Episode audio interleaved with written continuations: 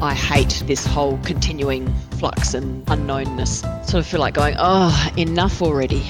So I'm wondering about the question in this unknown, in this overwhelm, in this what's next, what do I do today? That maybe Jesus is the next step to help us. What does it look like for Jesus to come to you in your lockdown? This is Messages of Hope with Richard, Celia, and Anna. Life can be crazy and chaotic at the best of times, even more so when we're in a pandemic. How do we live each day when the future is so uncertain? I hate this whole continuing flux and unknownness and sort of feel like going, oh, enough already. What I'm hearing is a whole era of uncertainty. They're going, I don't know what to make a decision on. I don't know where to go. I don't know the next step. There is no silver bullet necessarily. I just need to get through today. For me, it has actually put a spotlight on the fact that, Celia, you aren't in control and you can't keep planning for the future. You have to let it go and just go with plan B, C, and it's not as scary as I thought it would be. But it's still not easy. Everything just seems too big and too complex, and it's almost like, where do you start? And so I just kind of go, well, right, dear God, where's the first step? There's an element that we can choose our next step in how we respond to not having a job for the next week because we're in lockdown or the next six months or whatever. So I wonder if it's about being intentional for today. Like, what does it look like to live with intention today? People aren't necessarily after what are the five tips to do with today or anything like that. What they're actually after is the tipping point. What gives them the hope and the help to make that step? So I reflected on the passage um, where Jesus had died and hadn't appeared yet, and the disciples were locked in the room in fear, and everything was too overwhelming. They didn't know where to go, what to do. Then what happens? Jesus comes to them, and the first words he says is, "Peace be with you." It's not just a flippant, you know, how you going? It's all good, isn't it? Um, it's no, I'm giving you my peace, my wholeness, my well-being. And I think that's interesting what you've just described because clients ask me this all the time. Like, it's all good to get from, you know, to be here and get here, but how do you do that? Yes. And so I'm wondering about the question of if in this unknown, in this overwhelm, in this what's next, what do I do today, that maybe Jesus is the next step to help us. Yeah. And I think that the story of the followers being locked in a room is really good for COVID. Yeah. Mm-hmm. Because even in that space, Jesus can come. Yeah. What does it look like for Jesus to come to you in your lockdown?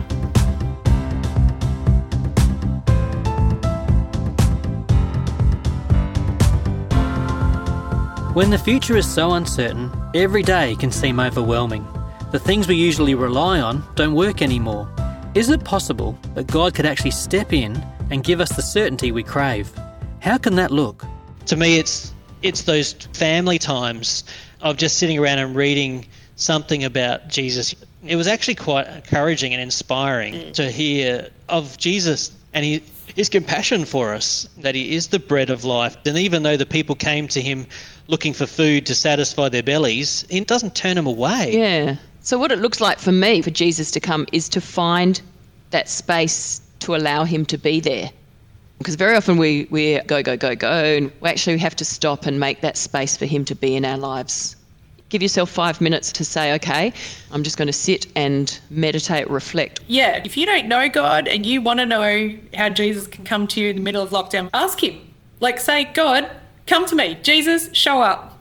And then just see what happens. Like, you might not have any think anything has happened, or someone might literally show up on your doorstep with something that you're like, oh my gosh, how did you know I was out of toilet paper? Or how did you know I was, I was out of flour and I really wanted to bake a cake? So, looking for the, the miracles but further to that, looking for the ordinary, him in the ordinary as well.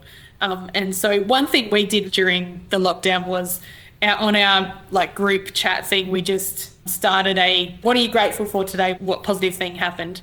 And for me, the first day, the, literally it was before the day even started, I posted because I was like, I've just realised that the days are getting longer. it was like 10 to 7 and I could see outside instead of it being dark. Yeah, like super superficial. Yeah. But for me, I was just like, this is so good. The first day of lockdown, and I'm being encouraged that Anna, warm weather is coming. Yeah. it was just what I I'm needed. you. In that I think sometimes, you know, just saying what worked well today, or where did you actually see Jesus at work? I like that. Where did you see God today? I love that. It can be a person, it can be an experience, it can be sitting here and the sun's shining in my window and I'm starting to feel warm and I'm going, yeah, that could be God. For mm. people who don't know Jesus, it also could be a completely miraculous experience. Yep. Where they're like, oh my gosh, Jesus actually did come to me in lockdown when nobody else knew I prayed that prayer. It does That's happen. the miracle of what happened when Jesus died and then he shows up. It was like that could never consciously happen in our humanness. Like that we Mm. never would have expected that to happen. And I like that idea of look for the miracle. Believe that miracles can happen. And you, it doesn't have to be a, "Oh my gosh, I couldn't walk and now I can. But there are little miracles every day. Mm. Yeah. The mm. thing I liked about what you were saying was because I've heard the gratitude stuff, I've heard the look for God stuff, but I've never really connected them like how you connected them. So it's not just about being thankful and something good, but it's actually who's behind that. Yeah, that is God. Just reassuring me every day. He probably shows me thousands of ways that He loves me, and I just take it for granted. So, when things are so overwhelming, it can be easy to miss the good stuff. Coming up, we're going to talk about some intentional things that we can do to help us feel connected with God and with each other.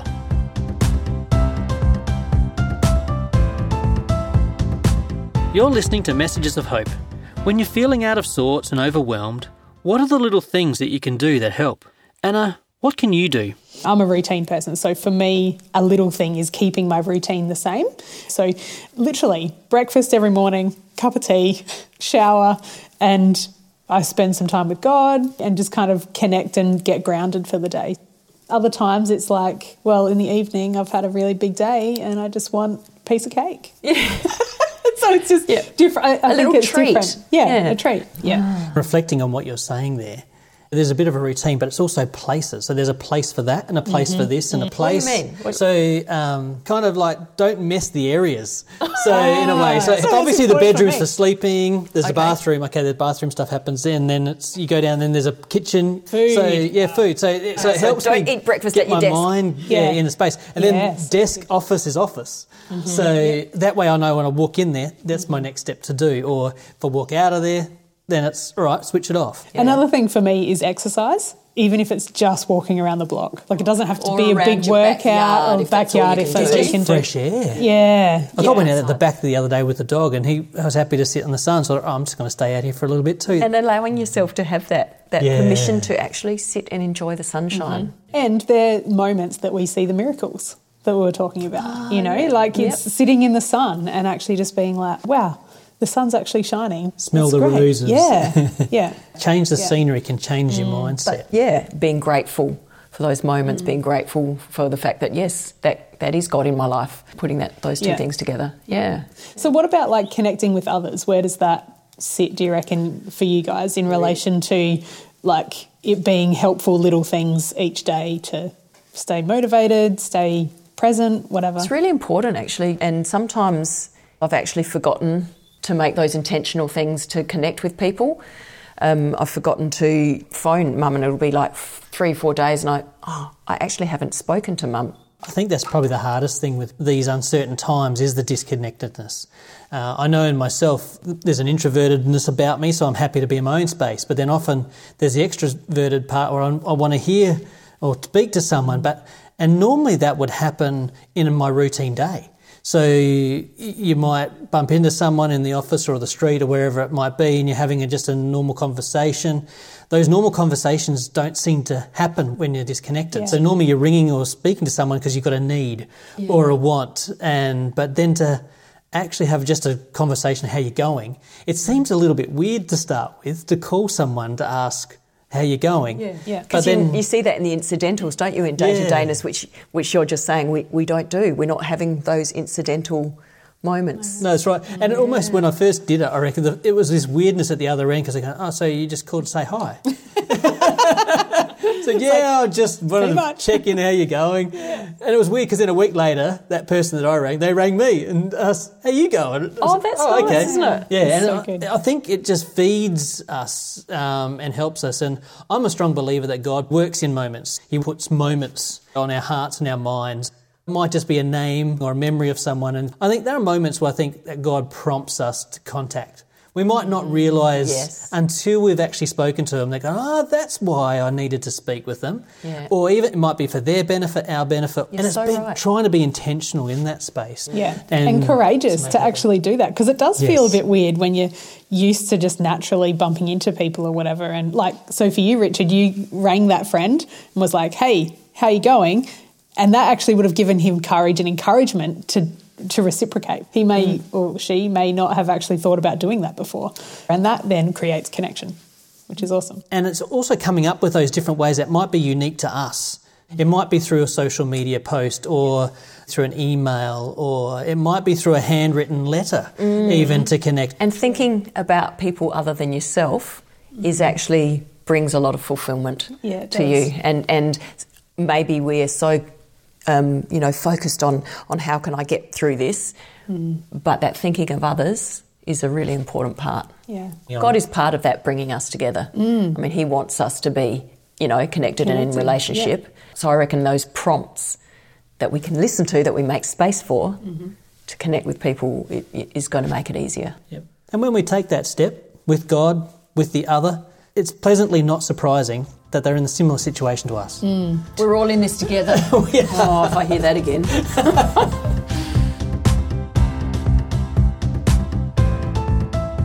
You've been listening to Messages of Hope. For more about finding hope when things are overwhelming, go to messagesofhope.org.au, where you'll find free videos, podcasts, and articles to encourage you. That's messagesofhope.org.au. Or for a free booklet, call 1 800 353 350. That's 1 800 353 350. I'm Richard Fox. I hope you can join us again next week for another message of hope.